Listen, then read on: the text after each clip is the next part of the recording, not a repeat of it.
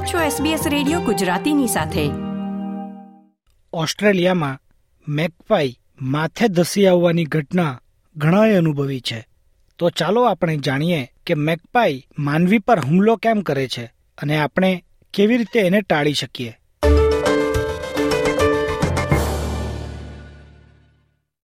ચેતો મેકપાઈની માળા બનાવવાની ઋતુ શરૂ થઈ ચૂકી છે.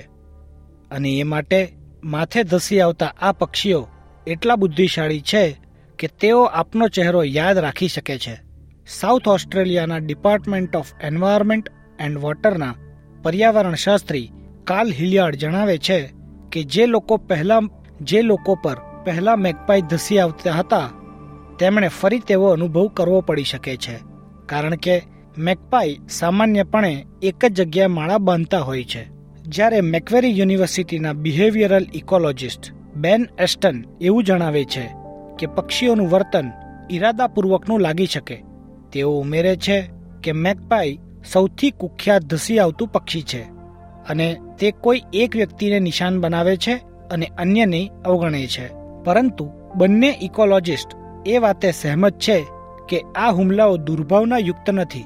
પક્ષીઓ સક્રિયપણે તેમના માળાઓ અથવા તેમના બચ્ચાઓને સુરક્ષિત રાખવા માંગે છે.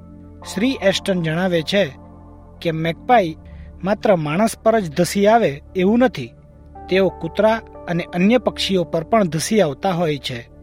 મોટાભાગે જ્યારે પક્ષીને એવું લાગે કે માળાની નજીકથી પસાર થનાર વ્યક્તિ કે પ્રાણી તેના ઈંડા કે નવજાત બચ્ચાઓ માટે જોખમી છે, ત્યારે પક્ષી તેને બચાવવા તેના માથે ધસી આવે છે. આ તે સમય છે જ્યારે મેકપાઈ સૌથી વધુ સંવેદનશીલ હોય છે. અને આ જ કારણ છે કે તેના ધસી આવવાના વર્તનને શિકાર વિરોધી અનુકૂલન તરીકે ગણવામાં આવે છે. મેકપાઈની પ્રજનન ઋતુ ઓગસ્ટથી ઓક્ટોબર મહિના સુધી ચાલે છે. માદા પક્ષી ત્રણ કે પાંચ ઈંડા મૂકે છે અને લગભગ ત્રણ અઠવાડિયા તેના પર બેસી તેને સેવે છે. શ્રી હિલિયાર્ડ જણાવે છે કે આ સમય દરમિયાન નર મેકપાઈ રક્ષકની ભૂમિકા અદા કરે છે, જેમાં કેટલાક તેમના માળાને બચાવવા માટે યુક્તિ તરીકે માથે ધસી આવવાનો ઉપયોગ કરે છે.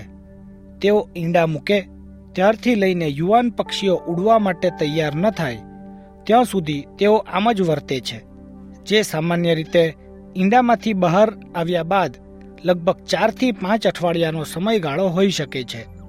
તમારા માર્ગને બદલવો એ પક્ષીઓથી બચવા માટેનો શ્રેષ્ઠ માર્ગ છે. કારણ કે મેકપાઈ માત્ર તેમના માળાના સો મીટરની અંદરના વિસ્તારને જ સુરક્ષિત રાખવા માંગે છે.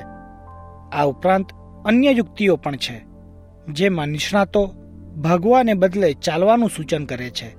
તમારા માથાના પાછળના ભાગે સનગ્લાસ પહેરવા અથવા પાછળની બાજુએ આંખો દોરેલી ટોપી પહેરવી એ પણ એક ઉપાય હોઈ શકે. અને ખુલ્લી છત્રીનો ઉપયોગ પણ થઈ જ શકે.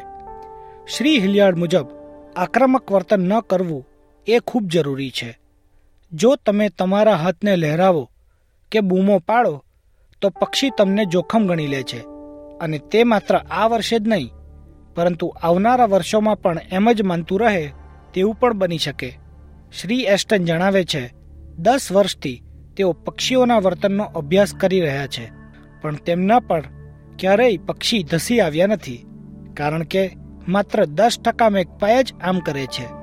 તેમના કાર્યમાં શ્રી એસ્ટન જ્ઞાનાત્મક ઉત્ક્રાંતિની સમજ અંગેના કેન્દ્રીય પ્રશ્નોના જવાબ આપવા માટે અભ્યાસ પ્રજાતિ તરીકે મેકપાઈનો ઉપયોગ કરી રહ્યા છે. બુદ્ધિની ઉત્ક્રાંતિ માટેની મુખ્ય પૂર્વધારણાઓમાંની એક એવી છે કે જટિલ સામાજિક વાતાવરણમાં રહેવાના પડકારો વધુ બુદ્ધિમત્તા વિકસિત કરે છે.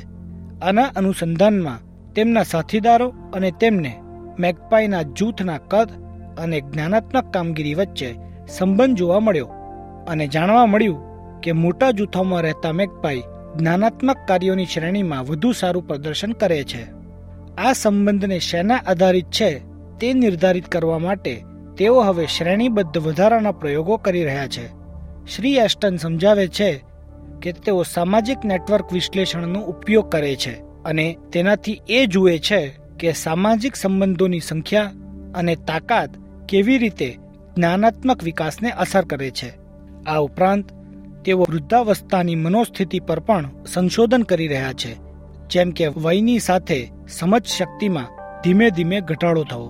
વૃદ્ધત્વની મનોવૈજ્ઞાનિક અસર મનુષ્યોમાં સારી રીતે દસ્તાવેજીકૃત છે, પરંતુ જંગલી પ્રાણીઓમાં આ અભ્યાસ ખાસ થયો નથી.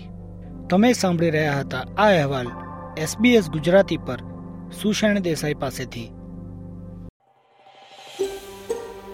આ પ્રકારની વધુ માહિતી મેળવવા માંગો છો? અમને સાંભળી શકશો Apple Podcast Google Podcast Spotify કે જ્યાં પણ તમે તમારા પોડકાસ્ટ મેળવતા હોવ.